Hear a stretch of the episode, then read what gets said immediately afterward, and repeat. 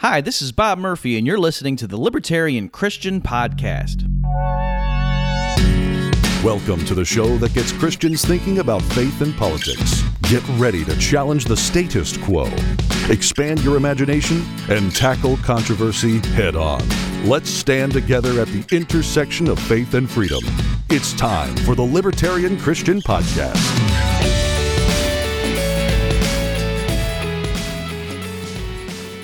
Welcome, everybody, to the Libertarian Christian Podcast. I'm Norman Horn, founder of LibertarianChristians.com, now the Libertarian Christian Institute. With me today is our executive director, Nick Gausling, and LCI board member, Doug Stuart. Today, we are going to talk about an issue that is familiar to most Christians, but one they might not be inclined necessarily to associate with their libertarian ideas. Christians believe in doing what is called spiritual warfare and this has implications for what it means to engage the world in which we live with the power of the gospel. What we hope to do in this episode is open up a discussion about the importance of understanding the battle for a free society within the cosmic framework of spiritual warfare. Let's begin with a couple of, of passages of scripture from the epistles. We'll start off in Ephesians chapter 6 in a very familiar passage on the armor of God. So we'll start in verse 10. It says, Finally, be strong in the Lord and in his mighty power. Put on the full armor of God so that you can take your stand against the devil's schemes. For our struggle is not against flesh and blood, but against the rulers, against the authorities, against the powers of this dark world, and against the spiritual forces of evil in the heavenly realms. Therefore, put on the full armor of God, so that when the day of evil comes, you may be able to stand your ground, and after you have done everything, to stand. And next we'll go to 2 Corinthians chapter 10, and we'll start in verse 3. For though we live in the world, we do not wage war as the world does. The weapons we fight with are not the weapons of the world. On the contrary, they have divine power to demolish strongholds. We demolish arguments and every pretension that sets itself up against the knowledge of God, and we take captive every thought to make it obedient to Christ. So these passages have been very interesting to me ever since I was, you know, even a young Christian, uh, and in high school, I thought a lot about uh, Second Corinthians chapter ten. In fact, and one thing that I find interesting is that we often, at least prior to me being a libertarian, I should say, I sort of felt like that there was a weird disjuncture here, uh, even then, insofar as that, well, okay, are these uh, battles that we are waging, uh, and then and com- you know spiritual battles, and then compare that to certain other things that we see in the world today, battles being waged on a physical level. Are they uh, are they orthogonal here? Are they not to, to never the twain shall meet sort of thing that we can live as though those two things are completely separated at all? And the and there's an interesting uh, dichotomy there that I think that it's it sometimes is easy to mistake and uh, to to make a mistake around. Uh, so, guys, where do you come down on this? How do you guys think about spiritual warfare in the context of these verses and others that I know you want to bring up? Where do you want to start? Yeah, Norm, I agree that this is a puzzling topic, and I think it's in part because I think many Christians, especially those in the West, have a narrow view of salvation, not a narrow in, you know, I'm not saying that in a bad way, but that we think of salvation as all about us as individuals and we lose sight of, and, and it's understandable, we lose sight of the, what I might call the cosmic scope of salvation. Let me read something from Colossians chapter 1. For God was pleased to have all his fullness dwell in him, that is Christ and through him to reconcile to himself all things, whether things on earth or things in heaven, by making peace through his blood shed on the cross. This is Paul describing a bigger vision of what God has in mind for his creation. Well, what might that bigger vision be? To some people, some theologian might say that we are liberated from something. There's a Christus Victor atonement theory, and that basically describes one way of looking at the cross is that Christ has had victory over. Well, the question is victory over what? What have we been liberated from? And so when we think about something like spiritual warfare, there's a number of sort of factions in Christianity. There's the people on the progressive in the progressive church who they don't really know how to handle all this talk about the devil and they sort of like downplay it on the on another side of you know Christianity, you have what could be a, maybe considered an obsession with the demonic, not in not in the sense that they embrace it, of course, but in the sense that they are always talking about the devil, and um, it becomes very overtly part of their theology. It's all about doing battle with the devil, and what ends up happening on that end is they they over personalize it, and then you have kind of a third group where they don't really you know, do battle with the devil and they don't pray out demons and do exorcisms and things like that. But you better be sure that you believe in a literal devil because uh, that would make you not really a Christian if you do. So there's a there's a huge array of people believing in things about the devil and spiritual warfare. And one of the things that is foundational to understanding what Jesus did in coming to earth so we have to, you know, go back to the scripture and we can see that in John, First John 3, one of the reasons was to destroy the works of the devil, to disarm the rulers and authorities from Colossians 2. And in Hebrews, we read that uh, Jesus came to destroy the one who has the power of death, that is, the devil. So, no matter where you fall in the Christian spectrum of believing in a literal devil or um, you just kind of, you know, write it off as some sort of metaphor, the Bible talks about a devil, and if we don't talk about a devil, then we're going to we're going to ignore something that's a very important aspect of the Bible. The consequence of Christ's victory is that he is seated on the rightful throne. Jesus is king. Jesus is Lord. Caesar is not. The whole cosmos is liberated from a tyrannical and destructive ruler, and humanity is delivered from the power of darkness and transferred into the kingdom of his beloved Son. That's Colossians chapter 1 if you think about what's going on there, the whole cosmos is liberated from a tyrannical and destructive ruler.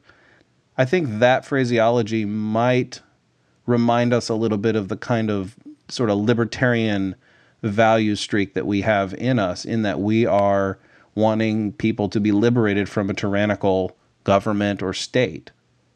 Recently, I finished a book by psychologist Richard Beck called Reviving Old Scratch demons and the devil for the doubters and the disenchanted. Beck claims to be uh, a theological progressive, and one of the things that he has learned in the past few years is that having a theology of the devil is important for the church in engaging what he would call social justice, what we might talk as doing spiritual warfare. One of the things that he aims to do in the book is to get Christians who downplay the the talk of the devil in the New Testament and who are frankly uncomfortable talking about it or ignore it. He basically claims that if they do that, they're no better than Thomas Jefferson cutting out miracles in the Bible. And so Beck defines spiritual warfare, and I really like the way that he puts this. Spiritual warfare is shorthand for the Christ shaped pushback against all the forces in the world working antagonistically against the kingdom of God. And so we can talk about doing spiritual warfare as fighting for justice, fighting against poverty.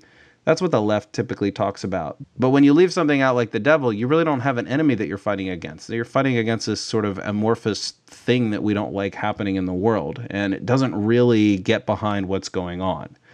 Beck describes love as a heroic act of resistance in a world governed by hate, violence, and indifference. So, Doug, it sounds like what you're saying is that on the one hand, we can potentially make the mistake of over uh, emphasizing the activity of angels and demons all around us to a certain extent and make that some uh, externalize a lot of the types of things that uh, in, and bad things that we experience and even things that are happening around us in social circumstances. And that's problematic on its own.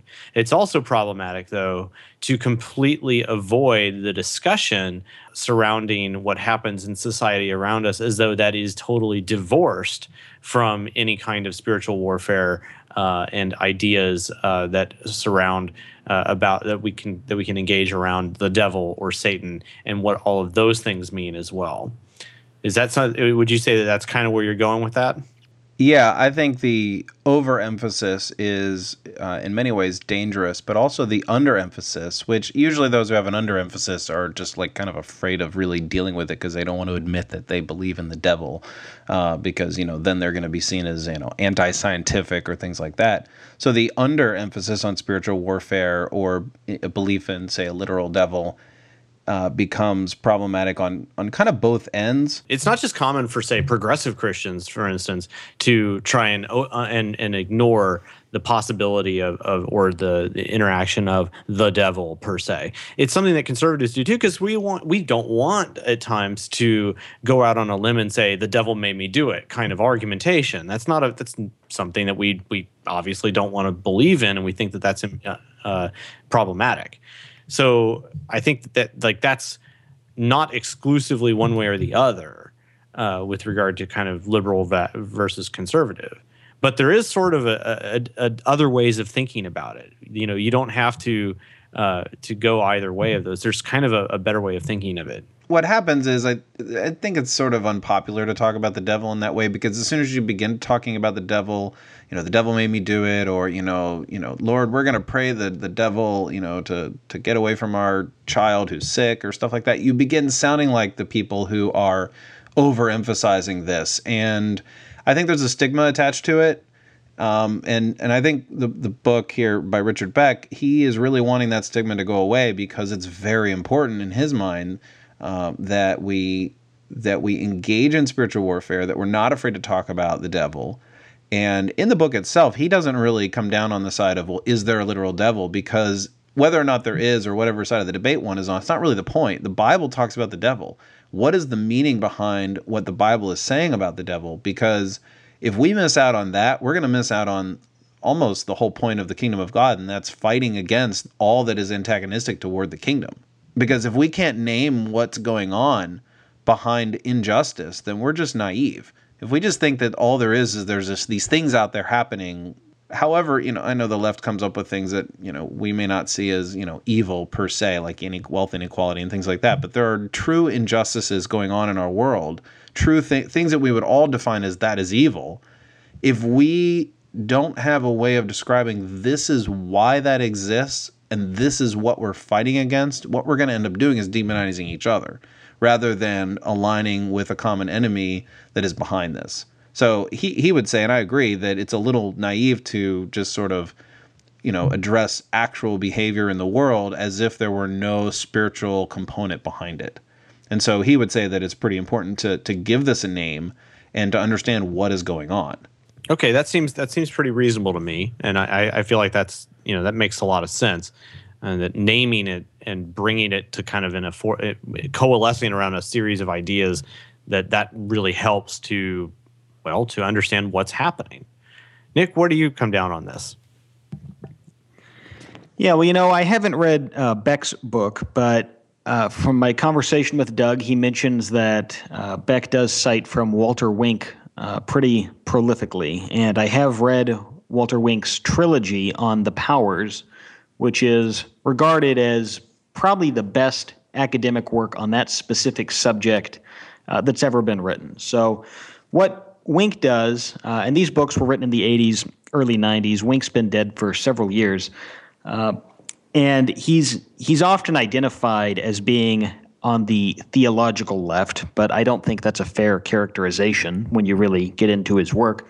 But he asks us to step back and take a look at first what is the use of these words and terms for powers throughout the New Testament. And he shows that they can use to ref- be used to refer to all kinds of different things. It can refer to kings, it can refer to chief priests, uh, it can refer to dominion or throne or authority or angelic powers and principalities. So there's a very wide range of use. And the way the New Testament authors use it is very uh, fluid, as he says. And so when you look at it, this this language in many different uh, forms and usages is all throughout the New Testament. This whole notion of the powers, and like we talked about looking at Colossians and uh, Second Corinthians and Ephesians earlier, this really goes to the heart of how the apostles and and specifically uh, Paul in this case saw the ministry of Christ. One of the key things that the ministry of Christ accomplishes is he overcomes the powers and brings them into submission to his lordship. And so I like what you guys were talking about earlier with there's this tendency to see salvation as overly individualistic, and I think maybe this is a a byproduct of our our Westernism, um, because the Bible is fundamentally an Eastern book, specifically an ancient Near Eastern book, and ancient Near Eastern writers had much more appreciation for uh, community and thinking in collective terms. And I know that's kind of a dirty word for libertarians, but I'm speaking theologically here. Theologically, collective terms, the way they viewed the world. And so uh, Wink tries to frame the discussion in that context. And then he goes back and he looks through the Old Testament also, and we see all these different references that oftentimes we as Christians don't know what to do with, like references to uh, angels of the nations. Uh, we see references throughout the Old Testament to these other gods. Uh, and sometimes in the wisdom literature, Yahweh is pictured as the high God above all these lesser gods. And that can be very confusing if, if we don't put it into this larger context. And so Wink is suggesting essentially that this the powers, these spiritual powers, permeate metaphysical reality. There is the one true God, Yahweh, the supreme creator, but there are lesser spiritual beings. Some of them are good, some of them are bad. We typically refer to these as angels and, and demons.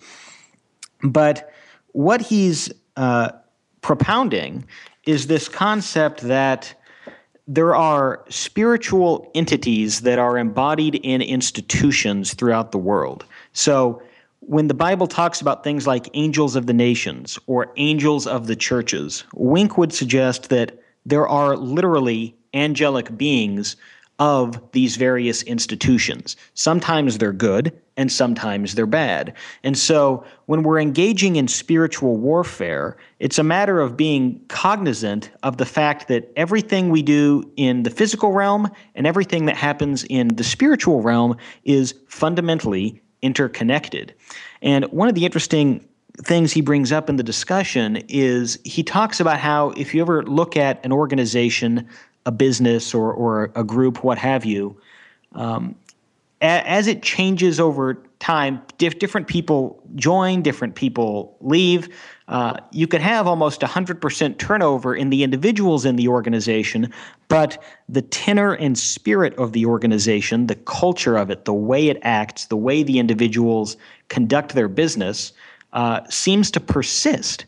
And even if people in the organization have a problem with the way things are being done, uh, let's say it's a corrupt uh, business corruption or, or government corruption or whatever it may be, even if you have individuals in there who have a problem with it, they all just kind of seem to throw up their hands and go, well, nobody has the ability to actually change this. We don't know what to do. And Wink is suggesting that that is really emanating from the deeper spiritual realities that are going on behind the scenes. And so it's almost anti Gnostic. You know, so the ancient uh, Gnostic sect operated on this idea that the physical is is bad. It is something to be liberated from. It doesn't have ultimate relevance. It's all about the spiritual. Wink is suggesting that the New Testament vision and, and the Old Testament also, the integrated uh, Word of God, would say that it is all fundamentally interlocking. The spiritual and the physical cannot be separated, they affect one another. Uh, what happens in the spirit realm directly affects the physical realm and vice versa. So, as we engage in spiritual warfare, it's not just a matter of oh, we're going to cast out demons and try to heal some. I mean, I'm not taking a position on charismatic gifts at all. I'm just making a point here. We're not going to try to just heal this guy or cast out these demons or cast out a spirit of, of poverty or or fight against our our personal sin, which we blame on a demon, like you guys talked about earlier. It might involve that, but it's so much more. Our, and as libertarian Christians, as we view our politics and the way we engage in political issues from a Christian context, this just goes right to the heart of it because we have to recognize that ultimately we aren't just dealing with uh, some people with some bad policies, and that if we just, you know, educate enough people or get enough people to vote the right way or whatever, that's magically going to solve the problem and we'll never have any problems ever again. That's not how it works because behind the scenes, there are malevolent spiritual powers set against the kingdom of God, and spiritual warfare is about engaging that. Uh, and trusting that Christ has already achieved the victory and he is king and he is inaugurating and furthering his kingdom. And one day he will have total triumph because he has already put the powers to open shame by triumphing over them in the cross, like Colossians says. So as we go to go to battle, if you will, in spiritual warfare, we have to recognize that and realize that we can't win the day just on the political front. It requires, uh, just as importantly, if not more so, the spiritual front in order to pave the way for that practical victory in the human realm. You know, this reminds me of the verse in 1 John 4, "Beloved, do not believe every spirit, but test the spirits to see whether are they from whether they are from God." You know, I think we often have this like assumption that evil is this like dark, spooky, demonic force like in the movie The Exorcist or something like that, but you know, there's a there's a sense in which we don't realize how much the spirit of the age has taken on what we may call a demonic or uh, evil spirit. One of one of those might be things like what happened during the Holocaust. You know, there was it wasn't just one man who did all that work. There was a sense of impressive power and allegiance to a person and to a cause that people got caught up in that they didn't test the spirits. They were unable to discern the spirit of the age. And we're called not to be conformed to the pattern of this world, Paul writes in Romans. What happens if we're conformed to the pattern of this world, we're going to be taken in by the demonic. And I realized that saying that taken in by the demonic, you might think like there's these individual demons taking us in. Well, we can describe it however we want, but we do not want to align with the patterns of this world. And that's that is kind of a scary thought. And it's not something that, you know, we can think, oh, well, I'm a Christian. I'm not going to go along with that. And I'm not going to be, you know, running along with demons or anything like that. I'm going to be on the side of God. But you know the line bet- you know the line between good and evil runs through all of us and there are times at which we do conform ourselves to the pattern of this world and we often don't know it and it is our job to think about what is it that we're doing in the world that aligns with the kingdom of God and the purposes of what the cross was all about or are we being antagonistic with God's purposes? This connects back to how we were discussing the operative uh, ways in which we think about angels and demons in a sense. It would be it, it's a big change in the way we think when if anytime we when we kind of think about ourselves or we think about the way that we're behaving as conforming to the pattern of this world in some way that we kind of recognize that as a demonic thought. Not in the sense that you are being possessed by a demon uh in you know like for like we're from the or ex- exorcist or something to that stuff something to that effect uh, but rather that that is the essence of what is what is demonic what is of satan what is of the devil that it is of the pattern of this world. And what's really interesting to me about that is that like when you begin to kind of shift your thinking just ever so slightly around that little point you realize that that's where spiritual warfare uh, happens first and foremost in your own heart. And after you're begin to recognize that, you begin to recognize it as happening outside of you as well, and that there's something external to you that is happen something happening around you that you're also uh, engaging with. And it's not it's both within your heart and it's outside of you as well. Yeah, and one of the things that I think Beck brings out in the book that really stood out to me is he thinks that when you talk more and do more spiritual warfare, what you end up with is less physical violence. And what does he mean by that? A lot of times, people who really don't want to talk about spiritual warfare and demons or the devil is they believe that if you begin talking about the devil or demons, what you are prone to do, what you may be prone to do, which we're not called to do as Christians, is demonize other people. The problem with that is Beck thinks that if you don't talk about spiritual warfare, you are going to be prone more so to demonizing other people because all you're going to do is you are going to pin the demonic on a particular individual or group of individuals or actual human people rather than realizing that what's going on behind that is the demonic. And if we know that individuals are made in the image of God, if we affirm that they are human beings that God loves, then we are going to be more prone to say, ah, they're caught up in this cosmic struggle as well. They might have been taken in by the zeitgeist or the spirit of the age.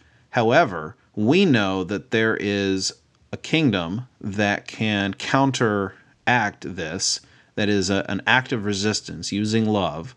What you do is you sort of undemonize individuals because you realize that they're caught up in the struggle just as much as we might be, rather than saying, ah, it's us versus, you know, name the president you don't like or the politician you don't like, or it's ah, it's us versus, you know, name the group that you don't like. Instead of demonizing groups or individuals, we're able to identify the real problem, which is that there is a cosmic battle going on, rather than you know, demonizing people. So spiritual warfare, Beck says, energizes your anger, but lovingly redirects that anger away from human beings and toward a common enemy. Spiritual warfare gives us a vision of how human beings can become captives to larger unseen forces that trap us in perpetual conflict.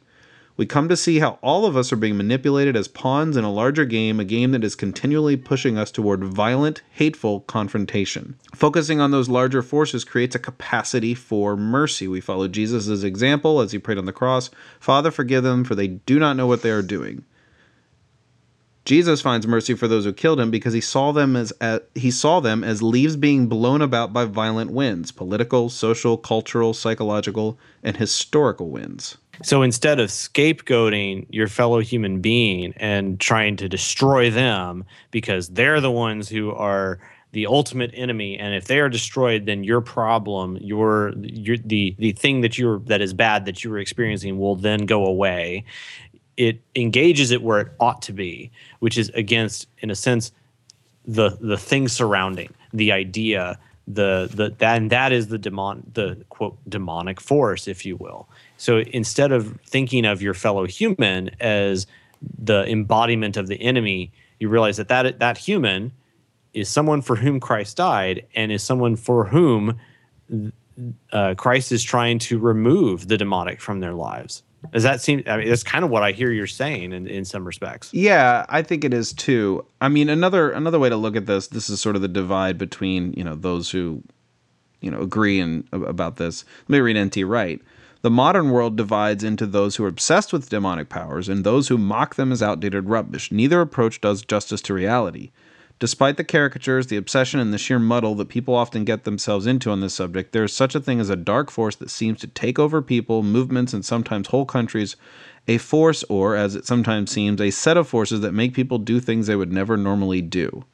Fascinating. That's very, that seems to go right in line with a lot of other authors that we've eh, that we've engaged in both on the website in the past and on this podcast and we'll continue to talk about those people and those ideas. People like Rene Girard and Jacques Ellul uh, and and we've already brought up Walter Wink and uh, other folks like you know Stanley Hauerwas and and uh, and great Christian thinkers who've who've kind of allude to these in various different ways uh, but in many respects, it kind of has an interesting coalescing effect when we start thinking about it in terms of the grander social institutions. And by grander, I mean not that they're awesome, but that they're just bigger. Uh, things like the state and these ideas that we war against. And, and in fact, that's an interesting parallel here on some respects. You know, we often talk about in uh, in just purely libertarian circles about the war of ideas that's going on around us, and we re- recognizing that that's really of more pivotal importance than who wins the next election, right? So, is there any other parallel here that that kind of does that make sense to you guys? Yeah, you know, one of the uh, other things that Walter Wink brings up in his trilogy is this whole idea of what constitutes uh, the the myth that sort of drives our our reality in our society. And when we hear the word myth, uh, as as kind of modern people, it has a certain connotation as being fake uh, or or fanciful or just otherwise something not to be taken seriously. But that isn't how the ancients thought of myth. Uh, a myth in the ancient way of thinking was a story that may be true, may not be true, uh, but it conveyed a truth. It conveyed something about ultimate reality. Uh, so it really has no bearing on whether or not it, it factually, uh, literally is true or not. But so when Wink and other authors uh, in, talk about the ancient myth, they're talking about uh, this sort of driving narrative of how we think about our societies, our origins, and our destinies. And so he talks about uh, what he calls the myth of redemptive violence. And he's drawing on the ancient Babylonian creation myth called the uh, Enuma Elish. And in that, you have uh, all the gods, and they are being threatened by the sea creature Tiamat.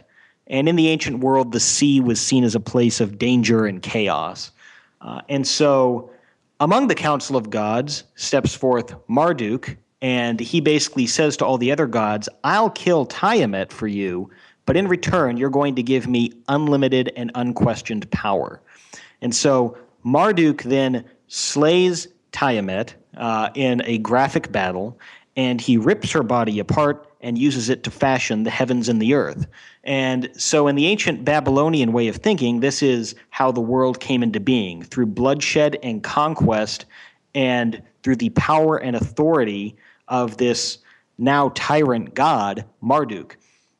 And so, what Wink is saying is when you look at Genesis and the biblical creation account, that is being set against these other competing myths of the ancient East. In the biblical account, God is the God of order. He is the God who brings creation ex nihilo. He fashions life and creates Adam out of the dust of the ground and breathes life into him. So it's radically different from these other ways of thinking. Uh, and so when you kind of follow that through to its logical uh, conclusion, if your if your myth as as a Christian, and again, that's not a negative word. We're just mean if your narrative of who God is and what he's doing in the world and who you are in relation to that is based on a God of order and life, then that is going to totally dismantle all these tyrannical, competing power structures that are based on the alternate myth of domination and conquest.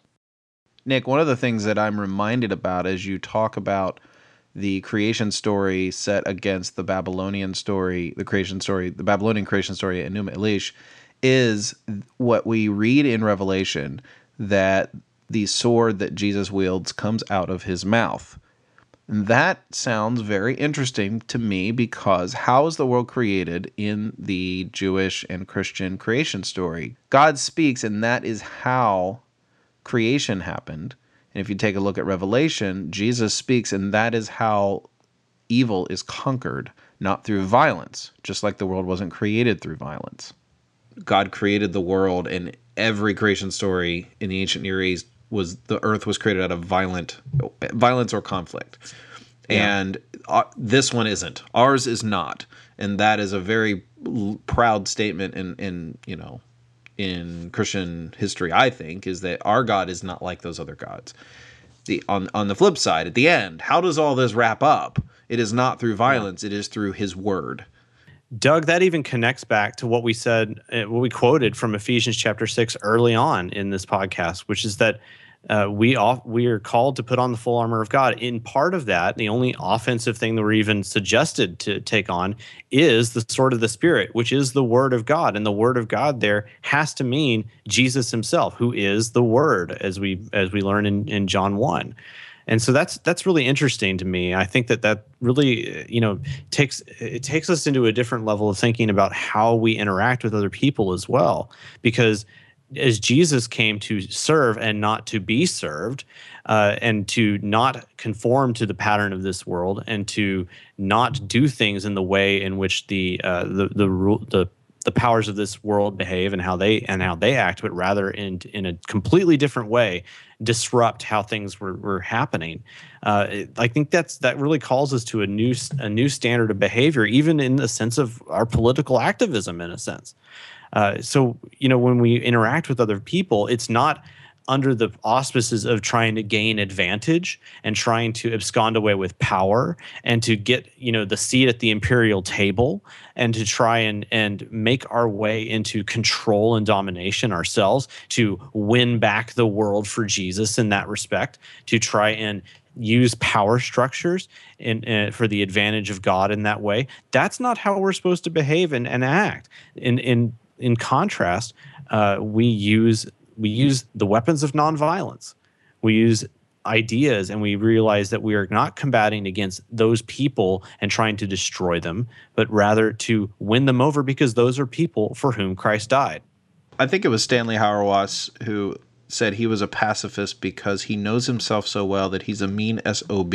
I think to some extent, I would say that I'm a libertarian because I'm pretty confident that if I were to be king of the world, it would be really awesome. You know, that's what I think, right? It would be really awesome. But you know, when I really know myself and I realize, yeah, I would really harm a lot of people. Maybe that's not what should happen is to give power, concentrate power in the hands of a few or especially one individual, even me. And so it's it's really important that we avoid getting caught up in you know the spirit of the age what beck refers to as the lucifer effect. You know he says you know in his book spiritual warfare isn't just about political resistance to oppressive and unjust power structures. It's also about our own thirst for power status and influence. We're all tempted and corrupted by the lucifer effect tempted to take a second cookie for ourselves tempted to make a power grab. Because deep down we all think the world would be better off if we were calling the shots. You can tell that even as a progressive, Beck has really wrestled with his own demons, not to make a cliche out of that factor, but he kind of understands this intuitively. He is a psychologist, so I mean, he, he, he knows how to understand himself.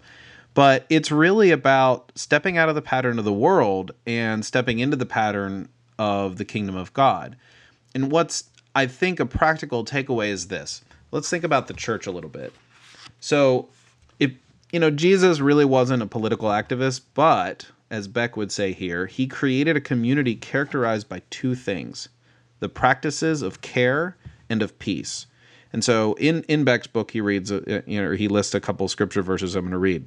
Romans 12, 9. Be devoted to one another in love. Honor one another above yourselves. Ephesians 4, 2. Be completely humble and gentle. Be patient, bearing with one another in love. Philippians 2 Do nothing out of selfish ambition or vain conceit. Rather, in humility, value others above yourselves, not looking to your own interests, but each of you to the interests of the others. 1 John 3:16 This is how we know what love is. Jesus Christ laid down his life for us, and we ought to lay down our lives for our brothers and sisters. 1 Corinthians 12 But God has put the body together, giving greater honor to the parts that lacked it, so that there should be no division in the body, but that its parts should have equal concern for each other. If one part suffers, every part suffers with it. If one part is honored, every part rejoices with it. Romans 12. If it is possible, as far as it depends on you, live at peace with everyone. Romans 14. Let us therefore make every effort to do what leads to peace and to mutual edification. 2 Corinthians 13:11 Finally brothers and sisters rejoice strive for full restoration encourage one another be of one mind live at peace and the love of the and the God of love and peace will be with you. So the church is where we come together and practice care and peace. Beck calls it a laboratory of love and reconciliation, a workshop of sharing and forgiving and testing ground of mercy and grace.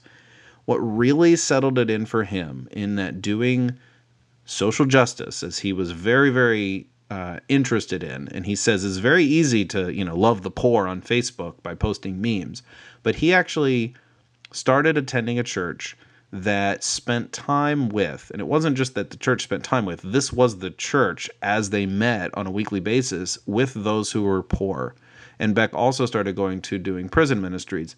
And he started realizing that doing spiritual warfare can't take place at this ethereal, nebulous, you know, social justice activism level. That was a way too narrow way of looking at it. Spiritual warfare is done by sharing bad coffee with other Christians who you really don't like, but you know that because you're part of the same community, you are to practice peace with people that you don't like or that just uh, rub you the wrong way and irritate you. And doing social justice isn't just about fighting for the right cause, voting for the right person who is behind the right cause, but actually getting, as we might say, getting down on our knees and serving those who have needs. It's hard work. This what he calls a laboratory of love in the church. Well, we've discussed a lot of different ideas surrounding the topics of spiritual warfare today, and we hope you've enjoyed that and benefited uh, uh, from that at least a little bit. And we started off with scripture, and we're going to end with scripture as well, just like we just did. So, to conclude, we'd like to uh, thank you so much for listening in. And if you'd like to reach out to us and ask a question or submit some feedback to us, we highly encourage it. And you can reach us at podcast at libertarianchristians.com, as well as on Facebook, Twitter, and of course, our website, libertarianchristians.com. We hope to hear from you soon, and we look forward to talking with you next time. The Libertarian Christian Podcast is a project of the Libertarian Christian Institute, a registered 501c3 nonprofit. The audio engineers were Doug Stuart and Jason Rink, and voiceovers were by Matthew Bellis and Caitlin Horn. If you'd like to find out more about the LCI, please visit us on the web at www.libertarianchristians.com.